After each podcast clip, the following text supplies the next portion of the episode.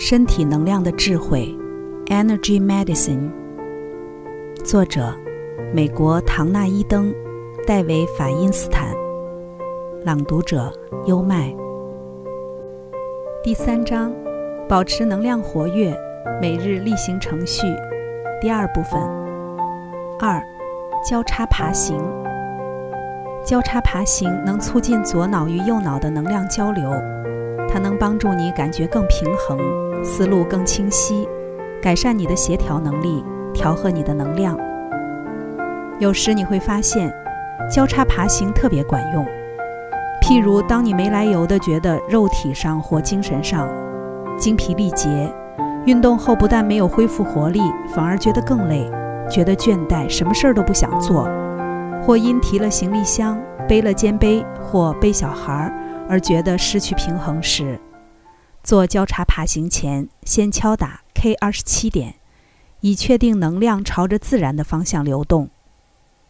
交叉爬行就跟原地踏步一样简单，用时约一分钟。一，站着，同步抬起右臂和左腿。二，将它们放下时。抬起左臂和右腿。如果你无法做这个动作，例如受到轮椅的限制，只要将膝盖抬起到对边的手肘，或扭转上半身，使手臂跨过身体的中线即可。三，重复，这次将抬腿及甩臂的动作夸大，使它们跨过中线到身体的另一侧。四。持续做这个夸张的踏步动作，至少一分钟。同样的，一边深呼吸，用鼻子吸气，嘴巴吐气。交叉爬行运动所根据的事实是，左脑需要传送信息给身体右半边，右脑需要传送信息给身体左半边。如果左脑或右脑的能量无法适切地交流到对边的身体，你便无法充分发挥头脑十足的潜能，或充分发挥身体的智慧。若能量无法交流，它会急剧的减缓，它开始会以所谓的直流模式来移动，在身体垂直上下移动。如此，身体的疗愈能力将因此而大幅减损。直流模式对新生儿来说是很自然的，他们的能量尚未交流。右脑掌管右半边的身体，左脑掌管左半边的身体。爬行的动作建立起一种模式，允许能量从左右脑交叉传送到对边的身体。这也就是为什么婴儿的学习曲线指数会随着爬行能力而递增，而不爬行的婴儿时常会发生学习障碍的原因之一了。交叉爬行运动以观察爬行对婴儿的重要性为模型，帮助你的整个系统更有效率的运作，亦能加速疗愈的过程。在人类的进化过程中，我们被安排每天要花一段不短的时间做交叉爬行的动作，走路、跑步以及游泳都是自然的交叉爬行方式。然而，以我们惯常坐着的生活方式，我们通常都不会花时间在这些自然的活动上。此外，即使我们真的有机会走路了，也通常不是用交叉爬行的模式。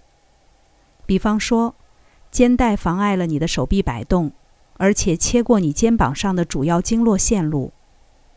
交叉爬行能让你迅速的，如果你的身体平衡状况还不错的话，则在一分钟之内重新建立交流的模式。所以，如果你必须在肩膀上背东西，可以在抵达目的地时做交叉爬行。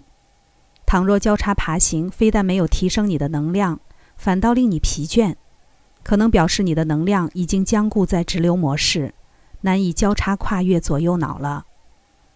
假设情况如此，跳到直流交流的段落，做交叉爬行前，先做该程序。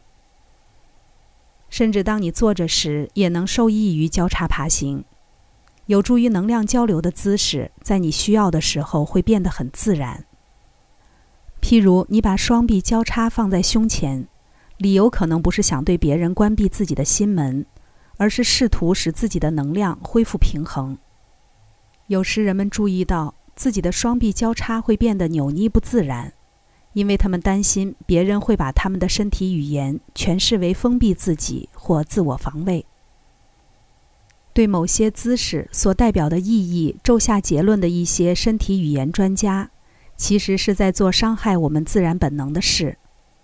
相反的，每当你碰到有人的能量令你无法招架，双臂交叉能重新连接你自身的能量。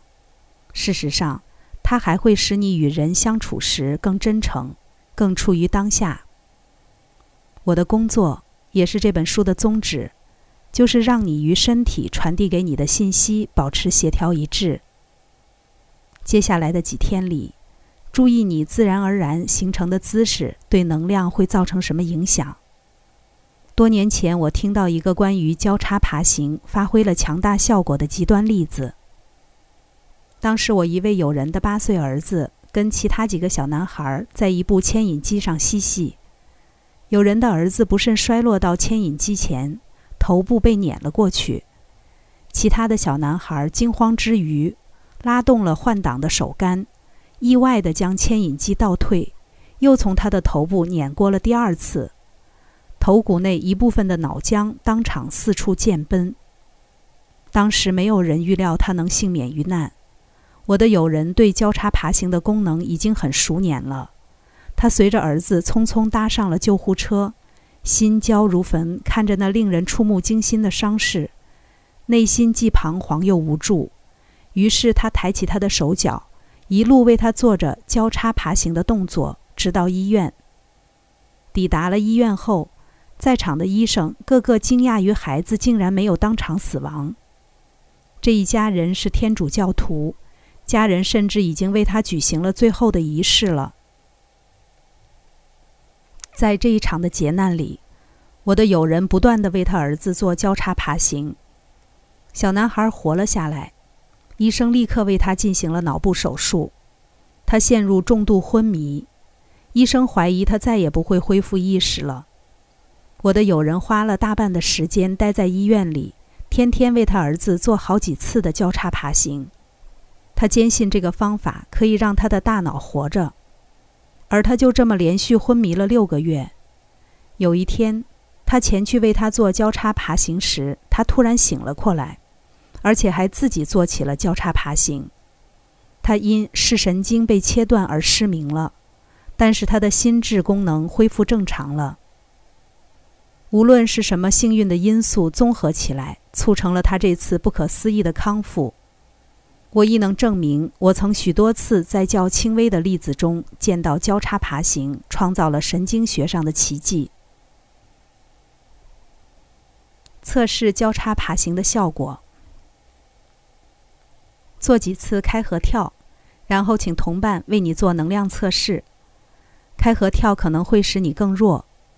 许多设计来锻炼肌肉的运动都和你的能量不协调，例如开合跳。它会阻碍你的能量从左右脑交叉传送能量到另一边的身体。如果某项活动使你变得更弱，做交叉爬行之后再重新测试，你的能量可能会因而提升。大部分的运动都可以稍加修改，使它们与你的能量互相调和。比如说，与你的能量肌肉和谐的一种开合跳形式是先把双脚打开，双手置于两侧。跳跃时，双脚并拢，双手举到头上。做几次这种相反的开合跳后，再测试一次。做完任何例行运动后，请有人为你测试，会很有帮助。如果你的能量减弱，可以根据交叉爬行模式的原则，找出修改运动的方式，使它增强你的能量。或者很简单，每次做完任何运动后就做交叉爬行，以为预防。如何在一天昏昏欲睡的时候振作精神？工作中可以稍事休息，做一做能量运动，活化你的呼吸系统。例如划分天地运动，它能汲取充沛的氧气，释放出二氧化碳，伸展身体，使能量的流动更畅通；舒展关节，释放出卡住的能量。另一个对治烦躁抑郁的好方法。敲三处。如果你特别觉得吸收信息有困难，可以做韦恩库克式。三，韦恩库克式。当我觉得情绪过于强烈而难以忍受，歇斯底里，无法清楚地掌握状况，生活脱序，必须面对某个令人头疼的人，或遭到某人的为难后感到很心烦，我就会做韦恩库克式。这个方法是为了纪念韦恩库克而命名的。他是研究生物能场的先驱。我把他发明的方法稍微修改成了这里所介绍的形式。它能在你的日常事务中增添秩序感，让你对所面对的世界有更深刻的了解，并能一步一脚印、踏实地往前走。甚至当你心烦意乱到了极点而止不住哭泣，对着别人怒斥咆哮，掉进了绝望的深渊，或觉得身心俱惫时，它会为你排出身上的压力激素，几乎是立即的。你会觉得比较没有那么疯狂。也没有那么不堪忍受了。韦恩库克式能帮助你清理内在的混乱，以更健全的观点看待人事物，有效率的集中精神，思路更清晰，学习更有效率。要做韦恩库克式，先坐在一张椅子上，脊椎挺直，用时约两分钟。一，将右脚翘起放在左膝上。左手握住右脚踝，右手握住右脚掌前端。二，用鼻子慢慢吸气。吸气时感觉空气将你往上提，同时将腿往身体的方向拉，制造伸展的效果。吐气时从嘴巴慢慢吐气，一边让身体放松，重复这种缓慢的呼吸及伸展动作。四到五次。三，换脚。将左脚翘起放在右膝上，右手握住左脚踝，左手握住左脚掌，以同样的方式呼吸。四，把腿放下来，然后两手指尖合起来，形成金字塔状。将拇指放到你鼻梁上方的第三眼位置。用鼻子慢慢的吸气，嘴巴慢慢的吐气。拇指沿着皮肤慢慢向额头两边分开。将拇指放回第三眼的位置，一边深呼吸，一边慢慢的把手放下到你的前方，并合掌做祈祷姿势，全然融入你的呼吸中。韦恩·库克证明了这个技巧对治疗读写障碍及口吃非常有效。这个方法能连接能量回路，使其流畅循行全身。压力导致大脑的爬虫脑部分支配了前脑，脑中的理性思考部分因而失灵了。在前脑进化以前。我们的老祖宗遭逢危险时，是由自律神经系统担负起保卫性命的任务的。它的反应是自动化、不加思索的，他们非得如此不可。然而，前脑与自律神经系统之间团队合作的成效，却算不得是大自然傲人的成就之一。韦恩·库克式能使这两者之间的能量运作更和谐。它也对广泛的心理问题很有帮助，包括迷惑、执着、强迫行为、凌乱、沮丧、盛怒等。韦恩库克式也可以加强能量的整合性，使其较能抵御外来的影响，如环境中的污染和有毒的能量。如果你的能量是纠结的，你的话语便是纠结的，听者通常无法接收到你想要传达的信息。因为他被困在混乱的能量当中了。演说者的能量能使听众昏昏欲睡，也能吸引他们的注意力。这种能量的影响是立竿见影的。通常听者并不会意识到。如果你测试一个能量纠结的演说者的听众能量，你将会发现，大部分听众的能量都是弱的。纠结的能量具有感染力。而当一个人的能量是清明的、归于中心的，它也同样具有感染力。举例来说，你有没有过这种经验？你去戏院欣赏了一场你非常喜爱的表演，回家后迫不及待说服某人隔天晚上再和你前往观赏一番。但是隔晚的表演就是不如前一天晚上那般撼人心弦。第一晚，演员说话的方式流畅一致，而隔晚，不知是什么原因，通常是因为压力加上疲劳的关系，他们的能量变得纠结了。假如他们事先练习韦恩库克技巧，就会有助于他们第二晚的表演。我住在一个戏剧城附近，所以经常有机会向演员示范纠结的能量如何造成观众的流失。我也教过许多人如何在表演前用韦恩库克式来解开纠结的能量。它所产生的影响力是很深刻的，即使你不是个演员。生活中也总免不了会碰到需要用到这个技巧的场合，好好利用它，它会成为更好的倾听者和观众。诚如所有的音乐家、演员、喜剧人物都会这么告诉你的：优秀的观众创造优秀的表演者。或者当你有伴侣，而你的伴侣似乎听不进去你所说的话，或你很难表达真实的感想。那么，在处理任何棘手的情况或进行重要的讨论之前，这会是一个很管用的技巧。